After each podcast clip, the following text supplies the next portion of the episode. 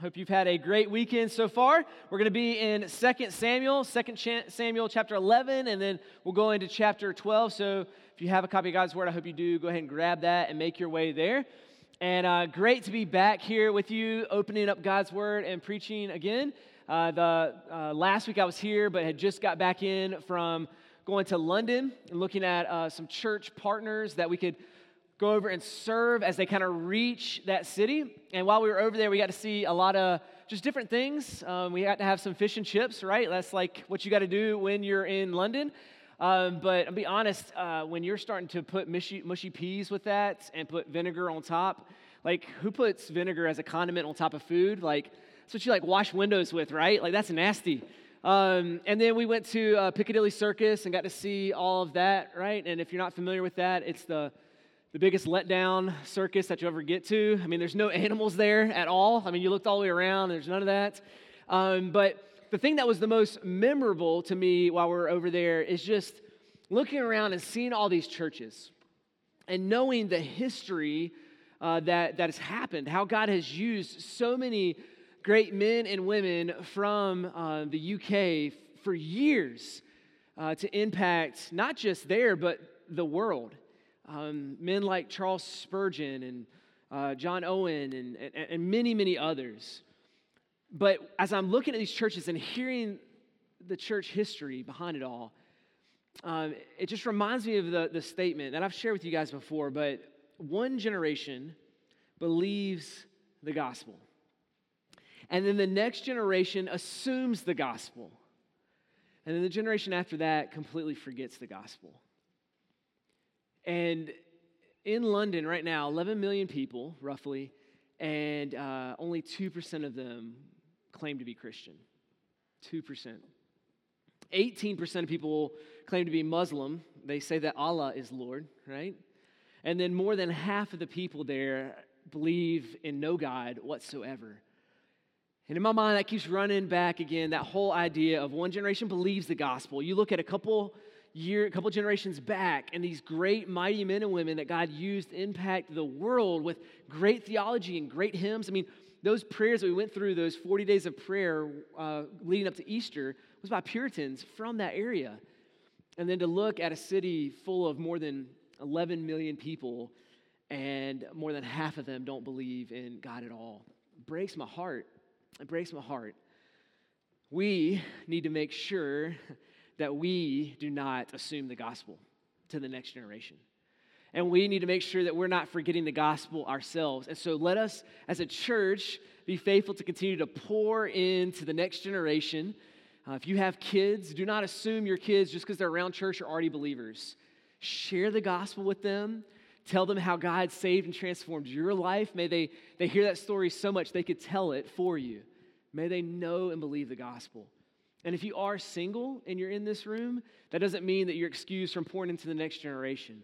You can pray for the next generation. You can serve in our students or in our kids' ministry here. There are opportunities for you to pour into the next generation the good news of Jesus Christ so that we don't end up, in the same place that London is in right now, where we would look at the generation behind us where only 2% profess Christ as Lord. So let's pray, let's share, let's be intentional with the gospel that God has entrusted to us so that the generation behind us can have the same hope and have the same joy and have the same freedom that we have in Christ. And that is what this passage that we're going to talk about today is all about. It's about the hope and the joy and the freedom that we have in Jesus Christ. Now, this passage is, is about David and Bathsheba. So we're going to talk about a lot of sin this morning. But, but hear me, hear my heart this morning, even before we read the passage of Scripture. The point of this message is not to shame you and to guilt you so you walk out of here feeling terrible. That's not what it's about. God desires to convict us in order to change us, to encourage us that we could have times of refreshing as we repent of our sins. So, we're going to talk about sin, absolutely. But hand in hand with that, we talk about our hope that we have in Jesus Christ and the freedom that we have in Jesus Christ. And that's what we celebrate even as we talk about our sin today and as we look at David's sin. in this passage. So we'll start in chapter 11 of 2 Samuel. And this is kind of three scenes that we find in this narrative in chapter 11 and chapter 12. So we're going to read a scene, unpack it a little bit, read a little bit more, and unpack it until we're done with our time today. So we'll start with the first five verses. And this is what the word of the Lord says, beginning in verse 1. In the spring of the year, the time when kings go out to battle, David sent Joab and his servants with him and all of Israel. And they ravaged the Amorites and besieged Rabbah, but David, but David remained in Jerusalem. It happened late one afternoon when David arose from his couch and was walking on the roof of the king's house that he saw from the roof a woman bathing, and a woman was very beautiful. And David sent and inquired about the woman. And one said, Is this not Bathsheba, the daughter of Eliam, the wife of Uriah the Hittite? So David sent messengers and took her, and she came to him, and he lay with her. Then she returned to her house, and the woman conceived, and she sent and told David, I am pregnant. Pray with me this morning. Lord, you are the God of forgiveness and restoration. And we confess that we are people of forgetfulness and rebellion. So, Lord, in your mercy, would you help us to see who you are? And at the same time, would you help us to see who we are? God, may we understand this morning that you are better than any of the temptations that we face. God, would you give us wisdom to understand our own sinfulness so that we can flee from it and cling to you. Lord, open our ears this morning to hear, soften our hearts to believe, we ask. Now, let me invite you to pray something similar to the Lord this morning, that God would open up your ears and soften your heart to receive His word this morning. Pray and ask Him to do that right now.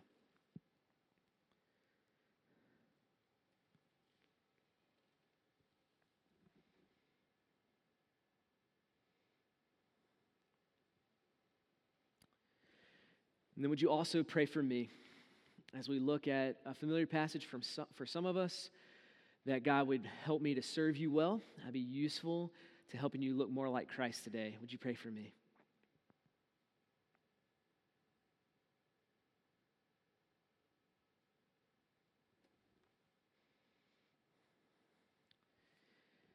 Lord Jesus, you are the just and the justifier. You are the author and the finisher of our faith.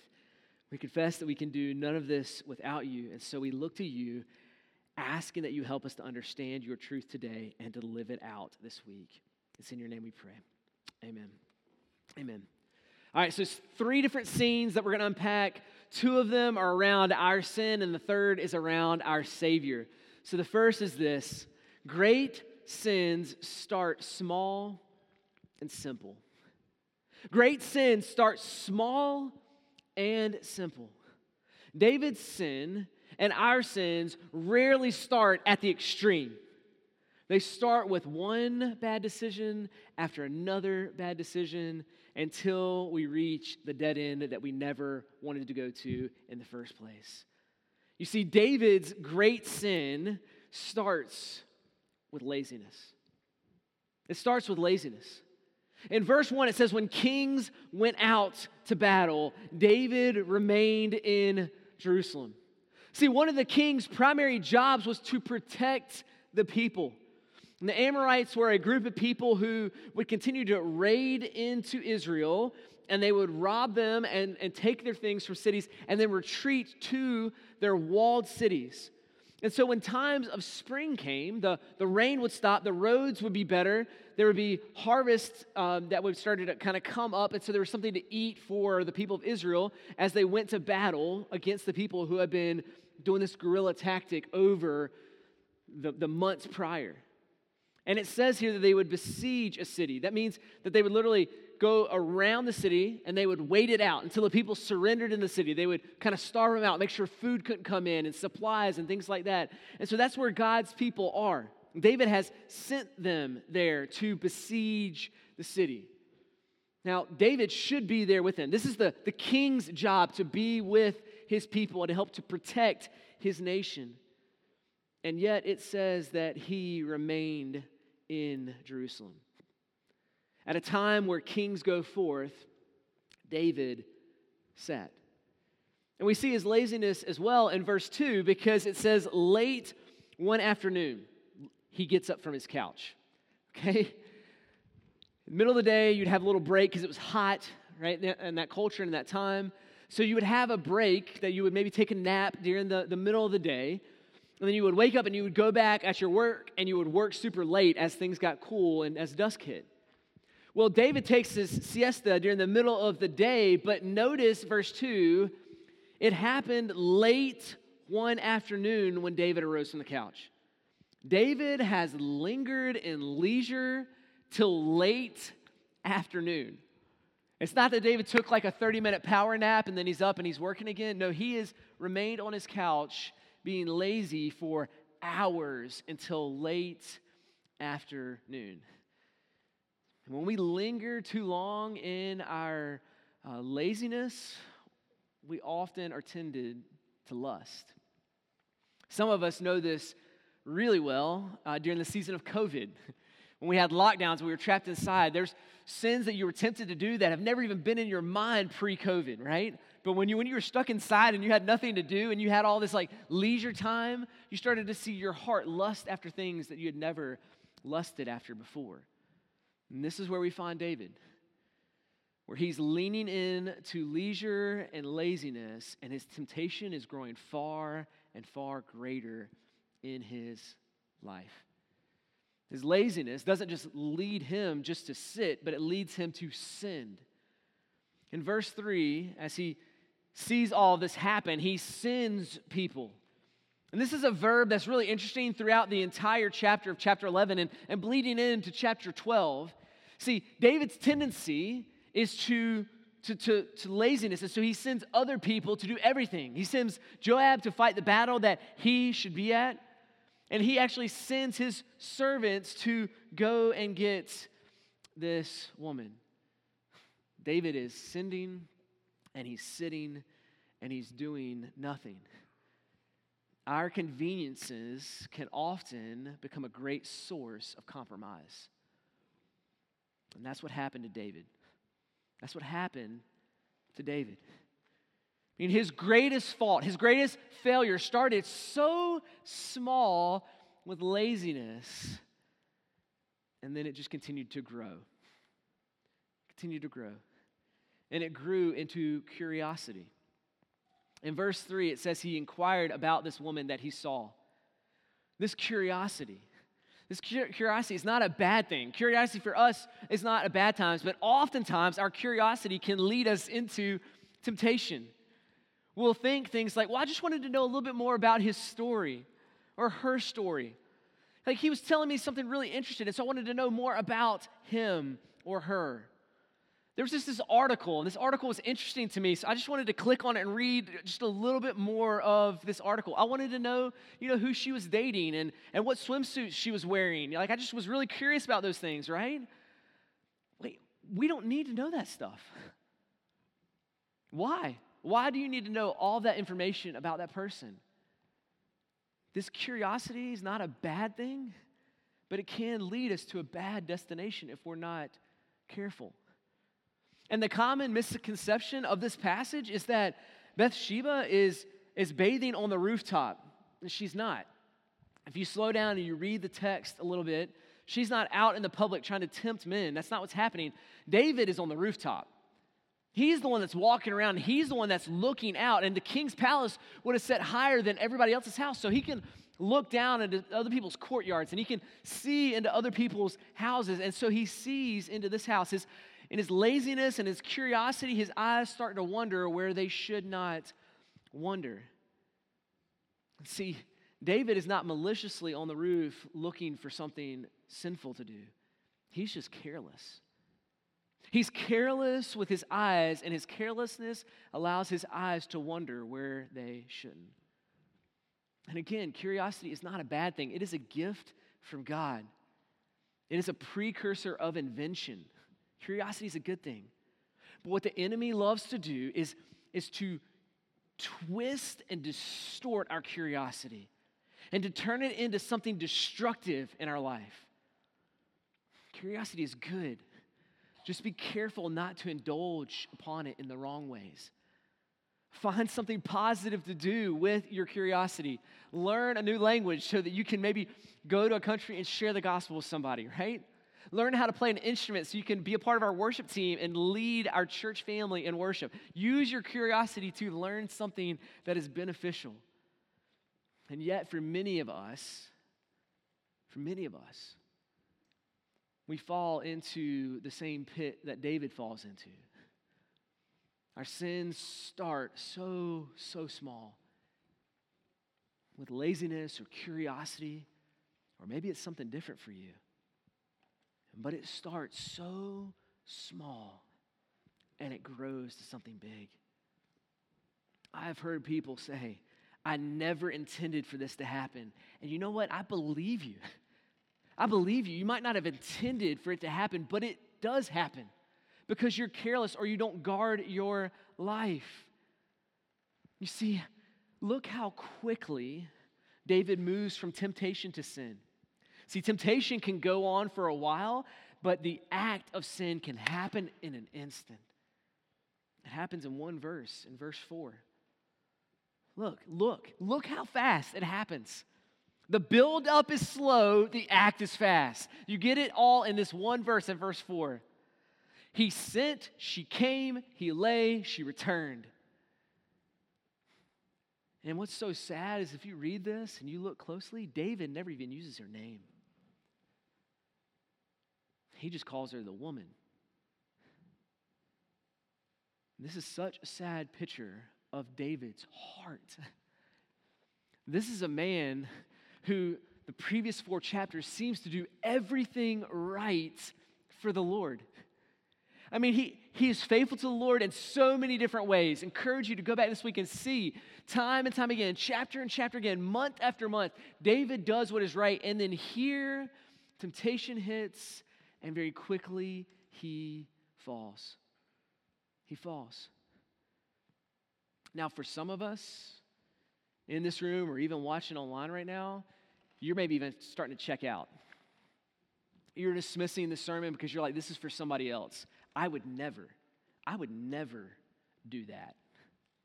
And so you've already checked out, you've already moved on. This is for somebody else. Somebody else needs to hear this about sin and temptation and leading in, somebody into that depth that sin starts small in their heart, yes, and grows really big. Yeah, yeah, yeah, that's somebody else. It's not me. Let me just caution you. That's what sin does. It starts small as just a denial. Man, this can't be me. I want you to think about David. If anyone could have said, This is not me, it's David. When we looked just a few weeks ago, David could have killed Saul and taken the throne, but he doesn't. He patiently waits on the Lord. God, I patiently wait on you. I'll never rush ahead of you. I'll never do something sinful like this. The last four chapters, as he does all these things right, God, look, week after week and month after month, I've done everything right. David wrote worship songs that we still sing today. He wrote books or, or, or chapters in the Bible that we have in, in the book of Psalms. If anyone could have said, This is not me, it could have easily have been David. I mean, David wrote the words in Psalm chapter 40, verse 8 I delight to do your will. You are my God. Your law is within my heart. And the very man who wrote those words is the man who does this act of sin right here. So, what is this teaching us? What it's teaching us is that the sin seeds are in every single one of our hearts. Every one of us. And and it doesn't just teach us this truth right here in 2 Samuel chapter 11. This is throughout the entire Bible. Do you realize that?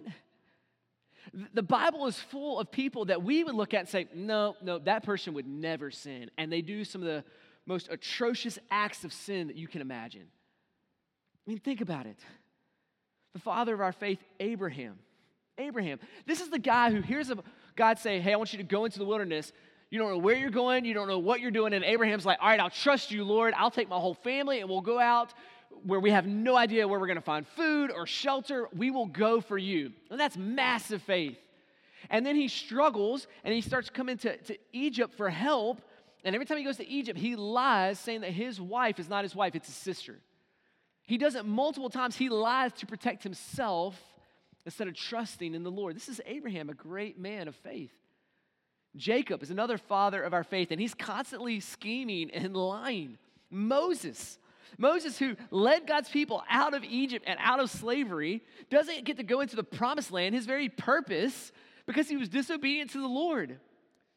Peter, Peter in the New Testament, he looks Jesus in the eye and says, These disciples, they will leave you. I will never leave you. These other guys, they'll forsake you. I won't do it.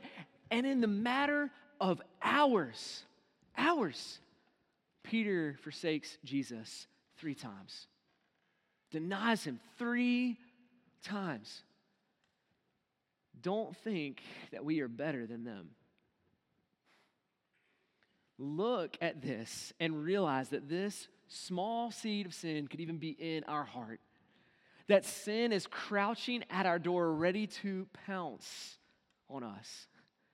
As soon as we think we're not capable of doing something like this, this is the very moment when temptation will come our way.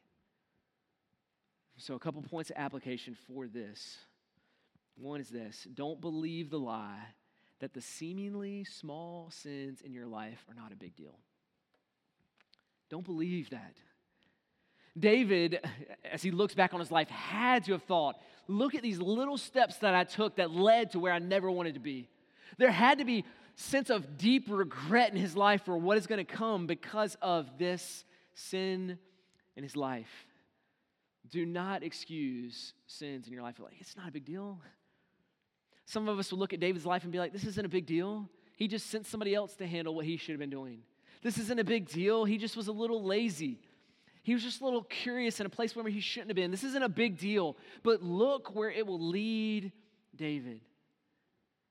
The second application for this point is don't believe the lie that you that that you are above great sins. Don't believe the lie that you would never do what David did. Be a student of your life. Study and examine the small things. Make sure you're you're not making compromises in your life where deep roots of sin spread.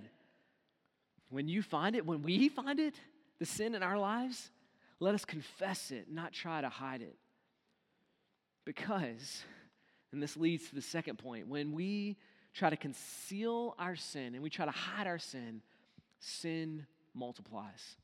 Sin multiplies. And we see this in the next scene, starting in verse 6. Grab your Bibles and follow along with me again. It says, So David, after he's found out that his sin is probably coming to light because she is pregnant, David sent word to Joab. This is the, the captain of his army. He said, Send me Uriah the Hittite. So Joab sent Uriah to David. And Uriah, Uriah came to him. David asked, How's Joab doing? And how are the people doing? How is the war going? Which is a really odd question to ask Uriah because Uriah is one of David's elite soldiers, one of the 30 elite soldiers in his army. If you go back and you look, Uriah would have been one of the men, and his dad, one of the men that were in the caves when David was running for his life.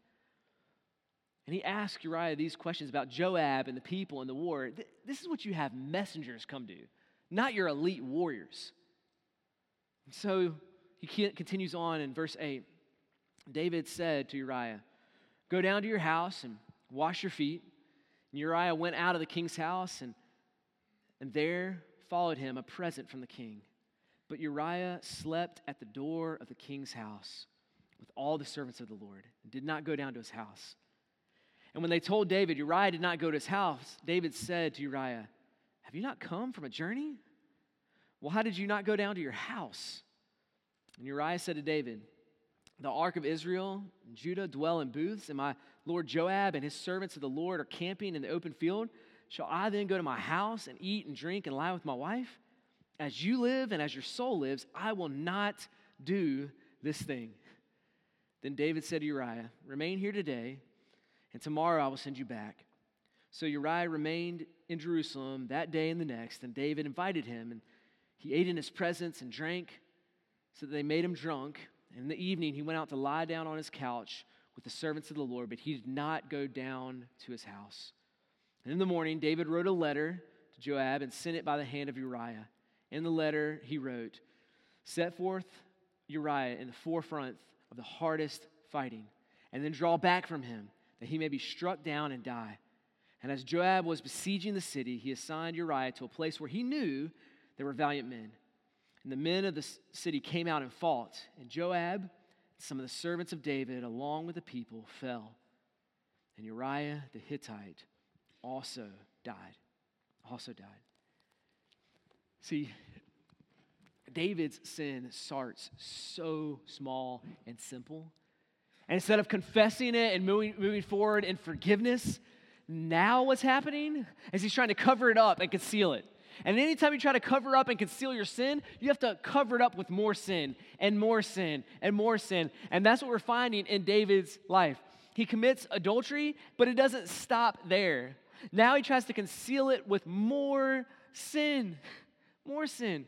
And he tries to bring Uriah home from the battlefront to try to deceive him, to get him to sleep with his wife, to cover up David's sin so that nobody will know. Like, yes, you had a child, and yes, he looks like the king, but that's okay, right? This is what he's doing, and this is leading him. It's multiplying the sin in his life. And what's interesting in this is Uriah. It says that Uriah slept at the door of the king's house. You see, David has a plan. He's got a good plan in his mind.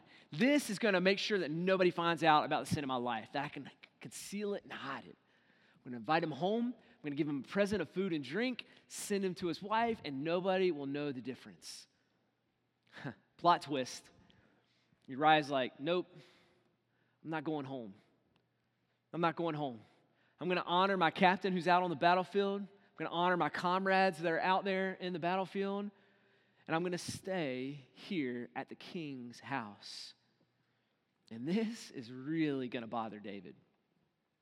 And people like this really bother us.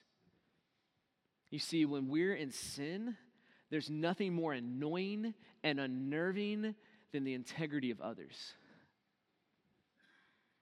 It's just the reality of it. And Uriah has integrity at this time to honor both his family and his fellow soldiers. And so he sits there at the king's castle. Now, for those of us that are keeping tally, David's sin has compounded so much. He covets a man's wife, then he commits adultery with that man's wife. Remember, it doesn't stop there. He ultimately, what we read, he will murder a man, and then he'll lie to cover it up. If you're doing your math right, he's breaking roughly half the Ten Commandments in this one instance chapter 7 or verse 17 tells us that when Uriah was killed, that some of the other men died with him. This is showing how sin multiplies and how it impacts others around us. When it says in verse 17 that some of the other servants fell, it shows that David's sin does not stop with himself. For us, those of us that think I've done it behind closed doors, it doesn't impact anybody else, nobody else will know about it, I can continue to hide it and conceal it. You need to realize what this passage is telling you is that your sin will bleed into every area of your life. It will impact your kids. It will impact your friendships. It will impact your family. It will impact things. And right here, David's sin is coming down trying to kill one man as wicked as that is, Uriah, but what we find in verse 17 is that there were other men that were there fighting as well, and they died because of David's sin. Uriah didn't do anything wrong. These other servants didn't do anything wrong. But David has to conceal that sin. And when he does that, when we do that, it just multiplies it. It just multiplies it. Now, I know that many of us have concealed sin in our life. I have done it in the past, right? But I have never once found freedom and refreshment in concealing. Never once. And many of us have gone down this road of trying to conceal our sin. And we could say, I never wanted it to get here. I never meant for it to get here. David didn't mean for it to get here. This wasn't supposed to happen. So, what are we supposed to do? What is the application? What are we supposed to do when we see these temptations, when we find sin in our life? What are we supposed to do? Well, don't conceal it because it'll only multiply. Confess it and kill it. John Owen, uh, a British theologian from the 17th century, uh, he had a very morbid statement, um, but the more I thought about it, the more I love it and appreciate it. He said, Be killing sin, or it will be killing you. Be killing sin, or it will be killing you. And let me try to wed kind of point one and point two together as we think about this sin. Things start small and they grow to something big. And if we can seal it, all it is is fertilizer to make it grow more and more. We have to be killing our sin or it will be killing us. Do not believe that your pet sin is small and insignificant. Instead, see, let us all see our sin for what it is. It's like an acorn. It's like an acorn. I mean, so small it can fit into the palm of your hand. And yet, that tiny, small acorn can grow into a massive, massive oak tree. Let me ask you this which is easier to crush and to kill? That small acorn or that giant tree? It is far easier to crush an acorn, to kill it when it's very small, than to allow it to grow and expand in your life as you're trying to conceal it. When you have to chop down and cut down that big oak tree, it is more difficult. So, church family, let us look at our life, examine our life, and squash the acorn so we don't have to struggle to bring down the oak tree for far too long, I've talked to people that have struggled with sin over years and they want to get out of that sin in one day or one week and one month. It doesn't work that way. If it took years for you to grow that habit in your life, it may take years to get you out of that habit. So let's examine our life to make sure that we look at those small, seemingly pet sins and crush them now so they don't grow into that giant oak tree of sin in our hearts and in our lives. Let's be killing sin, or it will be killing us. Now, some of you might be saying, well, Ryan, uh, this is great. I wish I would have known about this like five years ago, right? I wish I would have realized these truths five years ago. Maybe I could start implementing this stuff now. But, but what about all those sins? What about all those things that I, that I did wrong? Like, what do I do with those things now? Those, those things that are now trees in my life. What do we do? Well, we find out in the last scene that we're going to look at, and it's in chapter 12. I want us to read seven verses or eight verses in chapter 12. All of this has happened. God notices it. In the end of verse 27, God says it displeased him. It displeased him what David had done. Seems like David's getting away with it, but it displeased God. God's not going to let it go by. So, what does God do?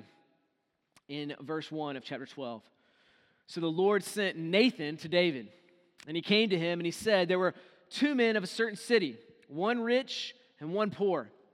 The rich man had very many flocks and herds, but the poor man had nothing but one little lamb, which he had bought.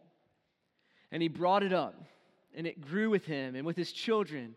He used to eat a morsel and drink from his cup and then lie in his arms. It was like a daughter to him. Now there came a traveler to visit the rich man. The rich man was unwilling to take one of his own flock of the herd to prepare for the guest who had come to see him, but he took the poor man's lamb and prepared it for the man who had come to him. Then David's anger was greatly kindled against the man, and he said to Nathan, As the Lord lives, the man who has done this deserves to die, and he must restore the lamb fourfold because of this thing he did because he had no pity. Verse 7 Nathan said to David, You are the man. You're that man. Now look down to verse 13 of chapter 12. David said to Nathan, I have sinned against the Lord. And Nathan said to David, The Lord also has put away your sin. You shall not die. You shall not die. See, what we find in this third scene is that when sin is forsaken, we find forgiveness. Our temptation is to conceal, but that's not where we're going to find forgiveness. That's not where we're going to find freedom. See, the Lord sends Nathan to David, and this isn't an odd, weird moment. It's not. Because different people would come into the king's court and would present court cases. And Nathan, being a prophet, would hear a lot of the injustices that were going on in the city and in the area. And so many times Nathan would come and visit David. And one of David's jobs, not just to protect the people, was to actually judge the people and, and, and to do court cases. And so Nathan comes in and he presents this court case to David. There's this rich man, has all these different things. There's a poor man, he has only one lamb. And what we find is the rich man steals from the poor man and kills his lamb. And David is furious by this. He has no pity, he has no compassion. This man deserves to die. He deserves to die. And David is not wrong. What David is confessing right here is a New Testament truth. The New Testament will confirm that the, wa- the wages of our sin is death. And yet, David doesn't die for this sin he just finally realizes it and stops trying to conceal his sin and starts confessing his sin. Verse 13, it tells us David just says, I have sinned against the Lord. I love, love this short verse in verse 13. Because David does not come in trying to justify his sins. He doesn't come to, to, to, Nathan and say, Nathan, I heard what you said, and I know it was really hard at first, but here's five reasons why I did it, and I was just trying to, you know, kind of cover some things up so it wouldn't be so bad.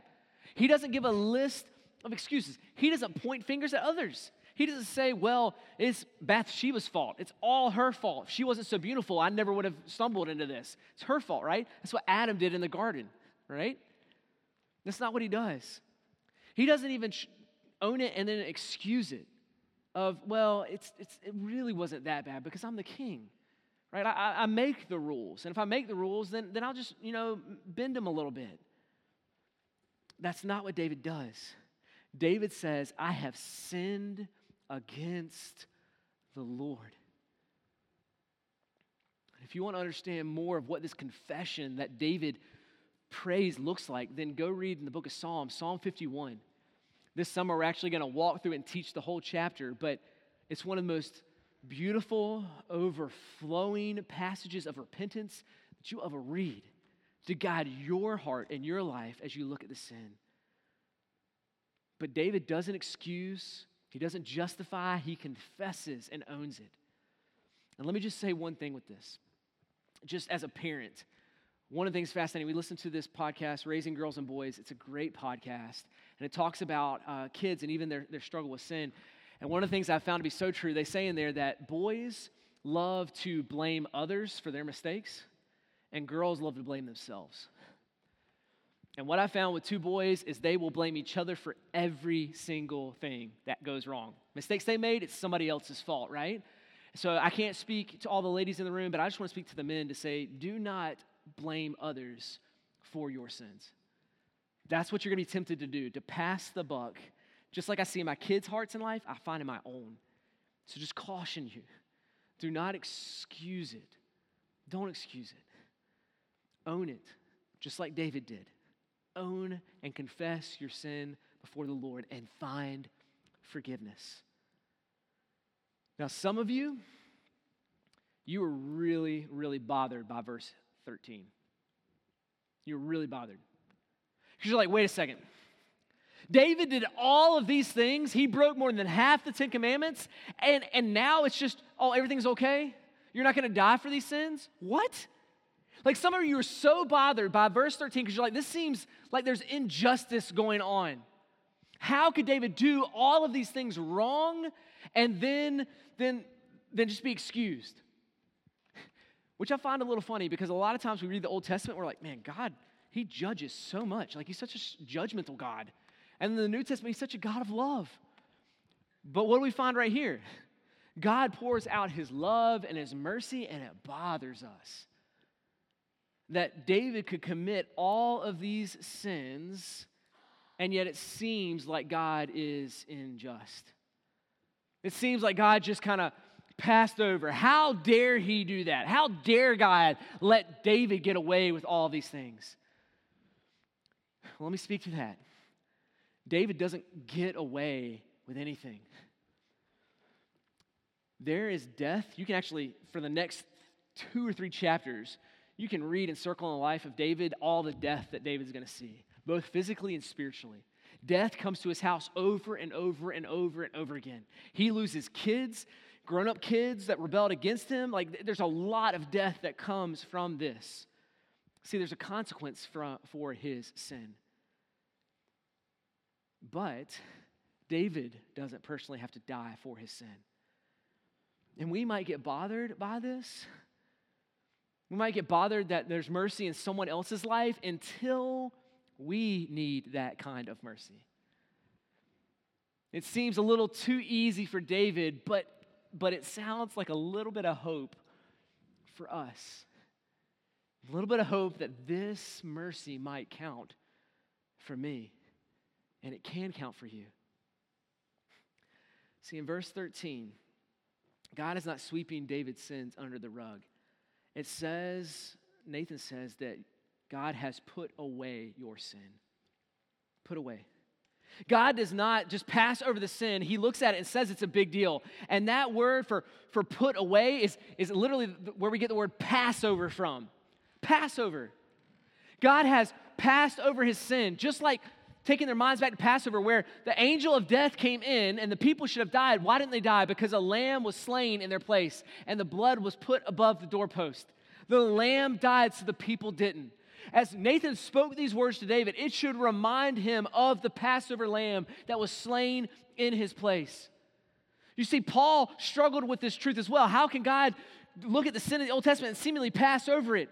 And in Romans chapter 3, he says this. He says, No, God is both the just and the justifier. How did he do that? Because Christ, the Lamb of God, came and took on the sin of the world so that whoever would believe could be forgiven. Whoever would confess and forsake that sin could have life and life everlasting. You see, sin will be paid for. It will be paid for by you in an eternity of hell and separation from God, or it can be paid by that beautiful lamb on the cross who died in our place. That is how God can be both just and the justifier. This is who our God is. So, quickly, the application of would be for us is this let us confess our sins before the Lord and find forgiveness. Let us come to the Lord and let Him put away our sins that we cannot cover up, that we cannot conceal. Let us own our sins and give it to the one who died to remove them. Pray with me. Lord, thank you. Thank you for your truth this morning. That our sin is great, but your mercy is greater. Lord, we believe the truth that there is no sin that is too small that does not deserve damnation. but Lord, we also confess and praise you that there is no sin so great that can bring about damnation for those who truly repent. And so, Lord, what we do is we confess our sins to you today. For some of us, maybe for the very first time, this is what it means to trust in God as your Savior. This is what it means to find forgiveness and grace. This is the, the hope and the joy that I was talking about at the very beginning. God will convict us, but it's in order to bring us comforts that we can be forgiven and refreshed. And so we confess our sins just like we did earlier in the service. Some of us maybe try to conceal those or excuse those. Lord, we just openly confess those now. Forgive us.